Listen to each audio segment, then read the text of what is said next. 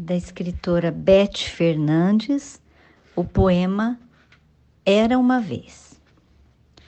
Tristinho, asa quebrada, coração partido, desplumado, quase desapenado, o passarinho. Por ninho emprestei abraço, no bico tortinho soprei calor. Naquele verão cantou baixinho. No inverno voo, em desalinho, novo som entoando, trazia um ramo, ia e vinha trocando carinho. Dez luas brilharam cada vez mais perto, buscando longe novo abrigo, ia e vinha trocando caminho. Subiu tão alto, já não o via, perdido em nuvens. De espinho ferido, tombou em redemoinho.